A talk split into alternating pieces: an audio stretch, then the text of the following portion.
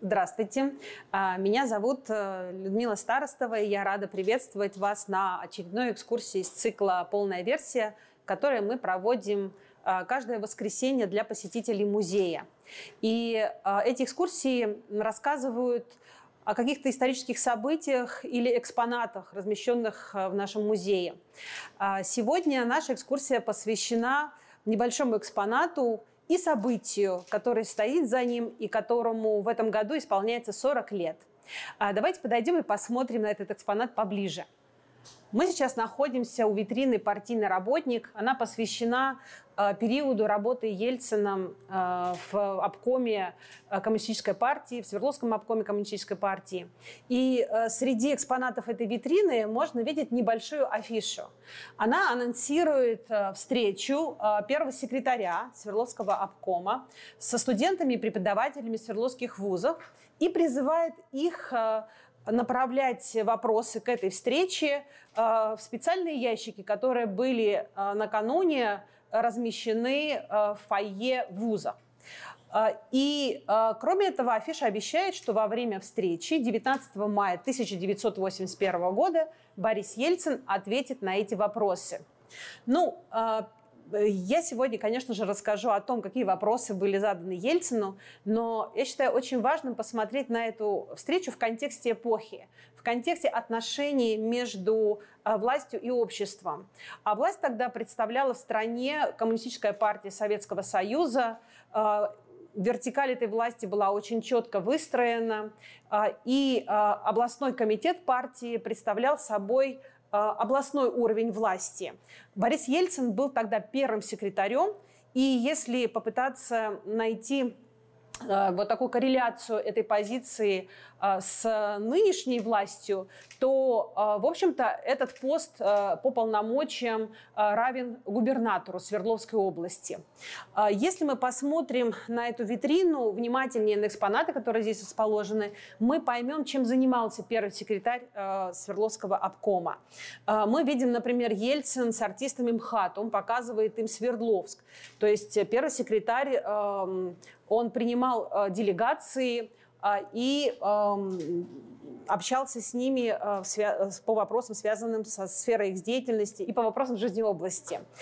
Кроме этого, например, здесь есть фотография, где Борис Ельцин проводит совещание во время посещения Качканарского горно-обогатительного комбината. То есть мы понимаем, что он курировал развитие промышленности.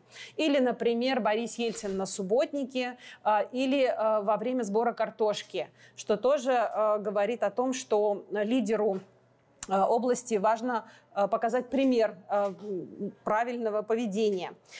Или совещание, которое проводится на строительстве трассы Свердловск-Серов, где решаются ключевые вопросы строительства. Это очень важно, стратегически важно для развития Свердловской области дороги. И таким образом мы понимаем, что первый секретарь обкома партии — это человек, который действительно по-настоящему руководит жизнью и развитием э, области. А, ну, а, что такое были вот эти встречи а, высшего партийного руководства с людьми?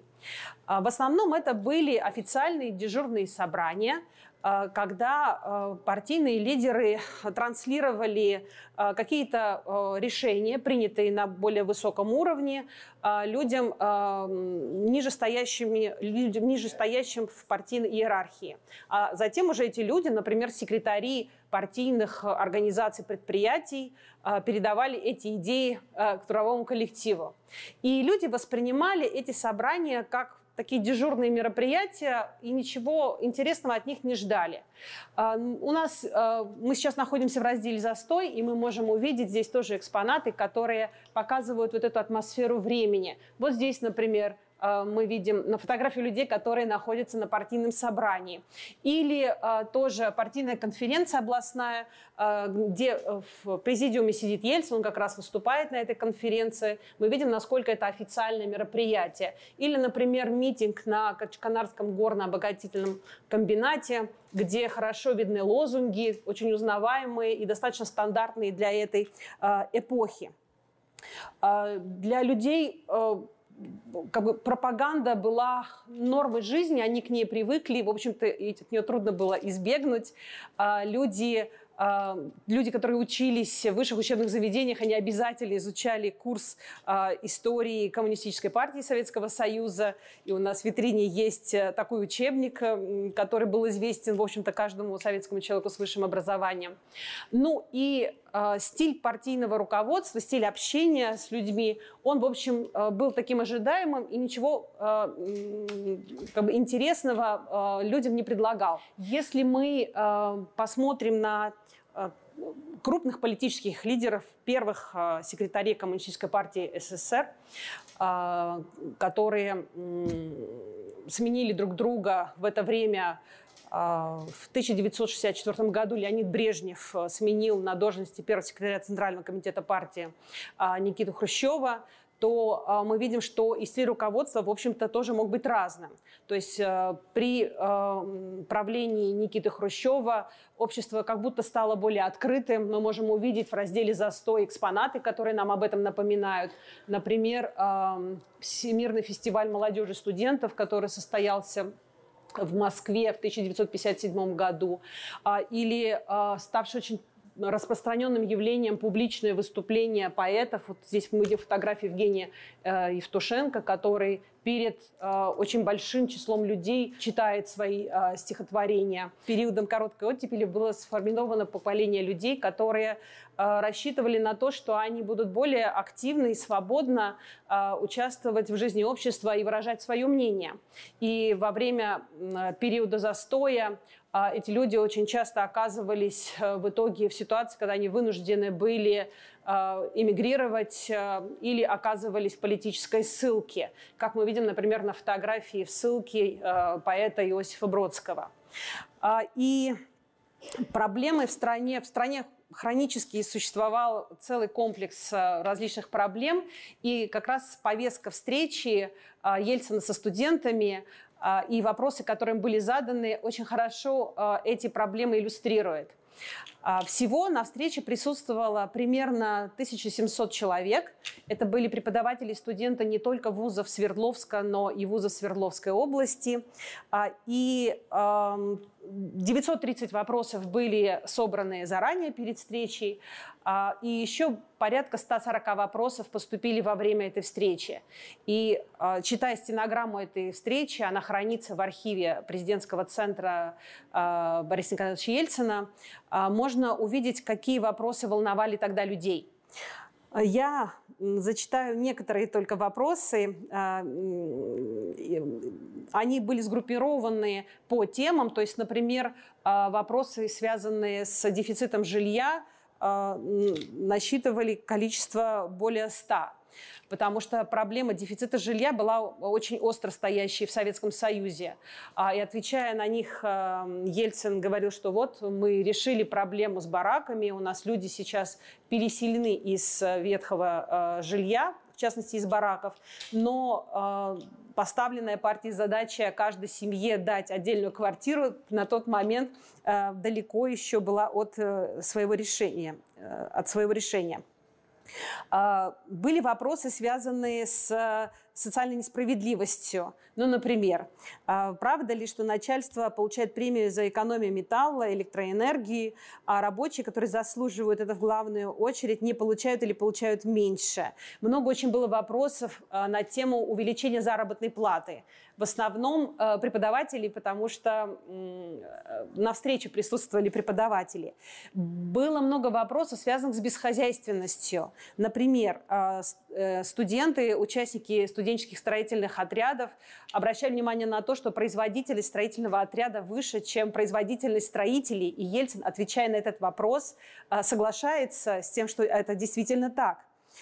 Или, например, в вопросах говорилось о том, что люди, приезжающие на трудовой семестр, в... студенты, приезжающие на трудовой семестр в деревню убирать урожай, обнаруживают, что мотивация у самих сельчан к своевременной и качественной уборке урожая очень низкая. тоже, естественно, ожидали от Ельцина ответа, конкретного ответа на вопрос, как с этим борется партийное руководство. И Ельцин здесь тоже старается давать очень конкретные ответы. В частности, он говорит, что э, проводится работа и по замене неэффективных руководителей э, сельскохозяйственных э, объединений на эффективных. Из трёхсот хозяйств в двухстах восьми аж заменили руководителей. Э, э, есть вопросы про архитектуру э, и про строительство. И, в частности, о строительстве метрополитена. В восьмидесятом году началось строительство Свердловского метрополитена, а встреча проходит в восемьдесят первом году. То есть, в общем-то, меньше года прошло с момента, когда началось строительство. Но Ельцин, уже отвечая на этот вопрос, говорит, что в фойе Дворца молодежи участники встречи могут увидеть эскизы будущих станций. Очень много вопросов посвящено дефициту. И это действительно очень э, симптоматично, потому что страна э, во время развитого социализма, как тогда называли э, эпоху правления Брежнева, э, она испытывала, в общем-то, дефицит всего. И у нас в экспозиции тоже можно найти экспонаты, которые э, отражают тему дефицита. Я не буду далеко ходить по лабиринту и только покажу экспонаты, которые иллюстрируют эту тему в этот исторический период. Ну, например, оттепель. Мы видим э, письмо жительницы Тамбовской области, э, своей родственницы. Э, страница посвящена как раз продуктовому дефициту. И, например, в письме есть такая фраза, что когда в магазин поступит манная крупа, то э, автор письма купит его и посылкой направит своему адресату. Или в другом э, разделе, в разделе «Застой» мы можем видеть чеки внешпосылторга, который свидетельствует о том, что в стране были специальные магазины, где был более расширен ассортимент товаров для людей, которые работали по контрактам за границей, получали зарплату в валюте. Или, например, приглашение в салон для новобрачных, которое тоже напоминает нам о том, что люди, вступавшие в брак, имели возможность в течение месяца сходить в магазин с более широким ассортиментом товаров, чем они могли видеть в обычных универмагах. И, соответственно, Ельцину задавались вопросы, связанные с дефицитом э, товаров повседневного спроса и продуктов. Например, ожидается ли увеличение ассортимента мясной и рыбной продукции? Почему не стало в магазинах ситца? Исчезло постельное белье? Почему, э, имея в городе шоколадную фабрику, э, мы в магазинах покупаем э, карамель и не видим хороших шоколадных конфет? Почему студентов не снабжают мясом по праздникам, как всех нормальных жителей города? Чем объяснить частый перебой в торговле молочными продуктами? Существует ли регулированная цена колхозных рынков? Автор вопроса жалуется на то, что цена на колхозном рынке на цветы или продукты очень высока. И Ельцин старается на эти вопросы отвечать искренне. Он приводит статистические сведения, но при этом старается оставаться в рамках существующего политического дискурса и давать максимально честные ответы. В частности, на вопрос о ценах на колхозном рынке он отвечает, что цена определяется спросом и предложением. И видя, вот, знакомясь со стенограммой этой встречи, действительно убеждаешься в том, что аудитория на ней очень оживилась, и, почувствовав вот как бы эту установку руководителя области на честный разговор, стала формулировать очень конкретные вопросы и направлять их для того, чтобы руководитель области на них отвечал. Я хотела бы показать вам отрывок из записи этой встречи, который показывает несколько заданных Ельцину вопросов и ответы, которые он на них дает.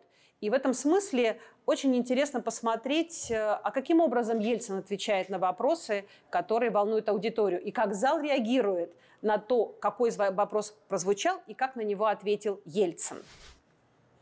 Почему в сельской местности не желает жить молодежь?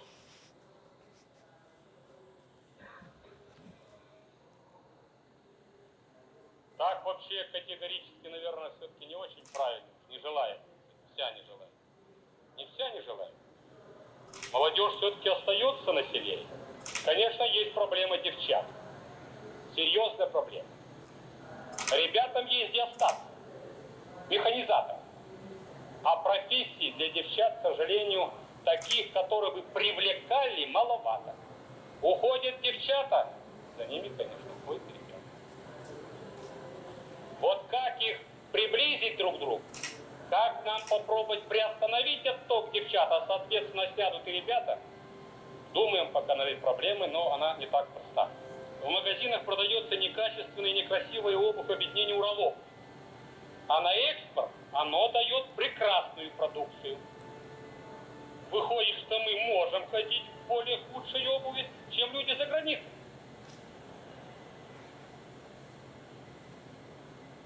Но, во-первых, должен сказать, что я тоже в Уралобувской, но обычного серийного. Между прочим, неплохие ботинки, хорошо, пока добротные. И не за границей покупал, а здесь, в универмаге. Объединение «Уралобувь» выпускает в год одиннадцать миллионов пар обуви. Половина ее продается в нашей области. пятьдесят пять процентов изделий детской обуви.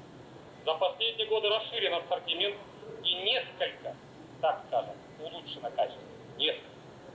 Более четырёхсот моделей были аттестованы и изготовлялись с государственным знаком качества. Это пятнадцать процентов от общего выпуска. Это те сапожки, которых и сейчас не найдешь. Что намечается сделать по улучшению работы Шувакишского рынка? Я уже изучил, что студенты называют это место тучей. Тучей. Это действительно, ну как сказать, может быть грубовато, но в общем-то явно действительно на теле трудового Свердловска. Так, видя, что аудитория встречает смехом некоторые вопросы, в частности, вопрос о Шувакишском рынке. Это была знаменитая барахолка Свердловской области. Мы можем сделать умозаключение, что что тут может вызвать смех? Наверное, то, что вопрос задан во время, в общем-то, официальной встречи руководителя области и руководителя партийной организации области со студентами-преподавателями. То есть то, что темы, на которые люди говорят, но не публично, не вслух, вдруг звучат в этом зале. И это уже свидетельство того, насколько неожиданным для аудитории стал вот этот вот искренний тон разговора. По ответам Ельцина чувствуется, что он говорит от себя, он говорит не казенным языком.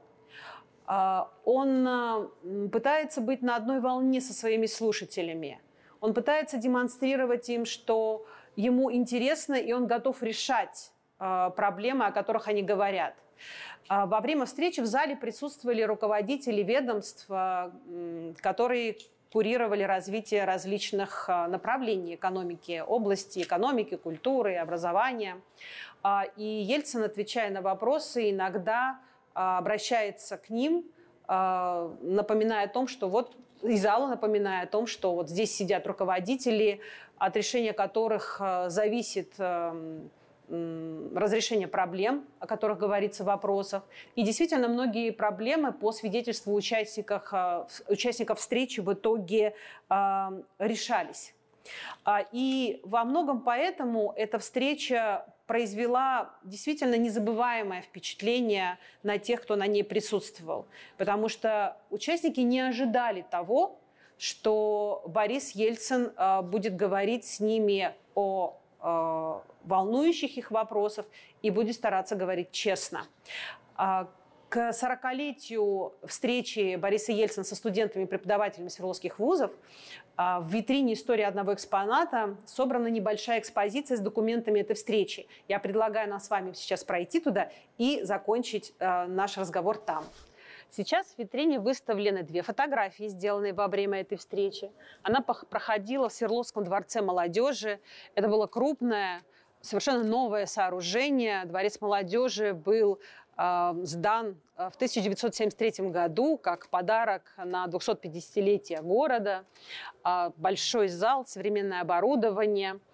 Мы здесь видим папку, на которой находится приглашение на эту встречу. То есть многие студенты получали подобные приглашения, они были именные. И вообще на, для участия в этой встрече отбирались особенно активные, неравнодушные студенты.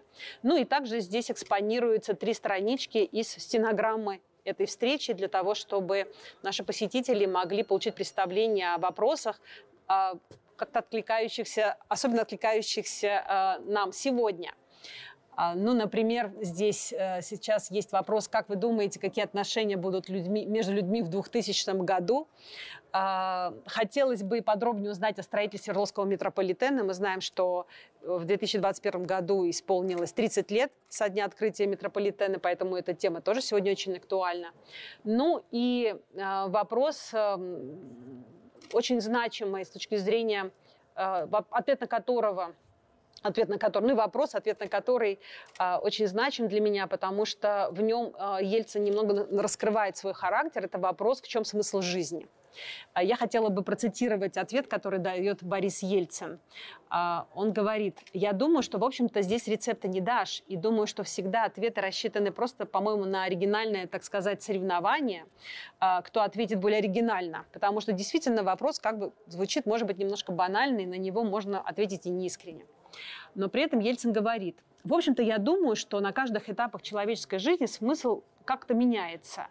Нельзя просто одну цель и один смысл в жизни иметь. Был студентом — какой-то один смысл, одна цель, сейчас другая, расширяется диапазон и так далее. Я, например, считаю еще, что у меня было всегда желание. Здоровое это или нет, трудно сказать, но желание. Может быть, оно основано на ответственности, может быть, на самолюбии. Желание проявить себя. Постоянно было желание и в спорте, на хозяйственной работе, на партийной работе. А вы уж э, как хотите, судите, хорошо это или плохо. И для меня этот ответ, э, во-первых, поддерживает вот общую искреннюю очень интонацию, которую Ельцин взял э, во время этой встречи и держал ее всю встречу. Ну и во многом раскрывает э, действительно его личность. Вот это вот э, как бы стремление состояться, стремление себя заявить. Э, от, э, наверное, это атрибут любого человека-лидера. Э, качество, которое, в общем-то, и объясняет э, развитие его биографии. Человека, который э, в итоге стал первым президентом э, России. Ну а сама эта встреча, которой сегодня, которой, а сама эта встреча, которой в мае исполнилось сорок лет, может служить также ярким напоминанием того, насколько важно, чтобы власть интересовалась тем, что волнует общество, и готова была к откровенному разговору и ответам на любые вопросы, которые общество может ей задать. Спасибо вам за то, что вы пришли на эту экскурсию.